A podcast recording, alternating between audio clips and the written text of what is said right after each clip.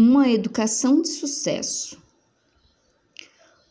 Um homem e uma mulher perguntaram ao professor como deveriam proceder com relação à filha.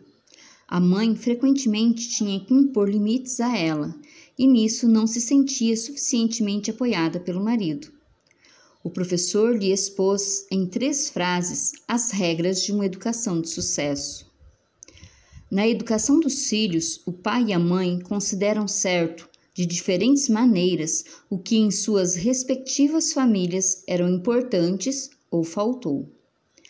A criança segue e reconhece como certo o que para ambos os pais nas respectivas famílias era importante ou faltava. Quando um dos pais se impõe sobre o outro na educação, a criança secretamente tomará o partido do genitor em desvantagem.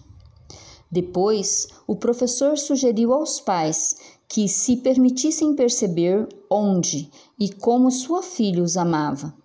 Então, eles se entreolharam e um sorriso passou pelo rosto de ambos.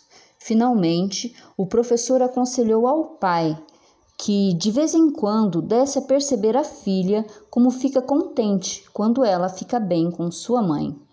Bert Hellinger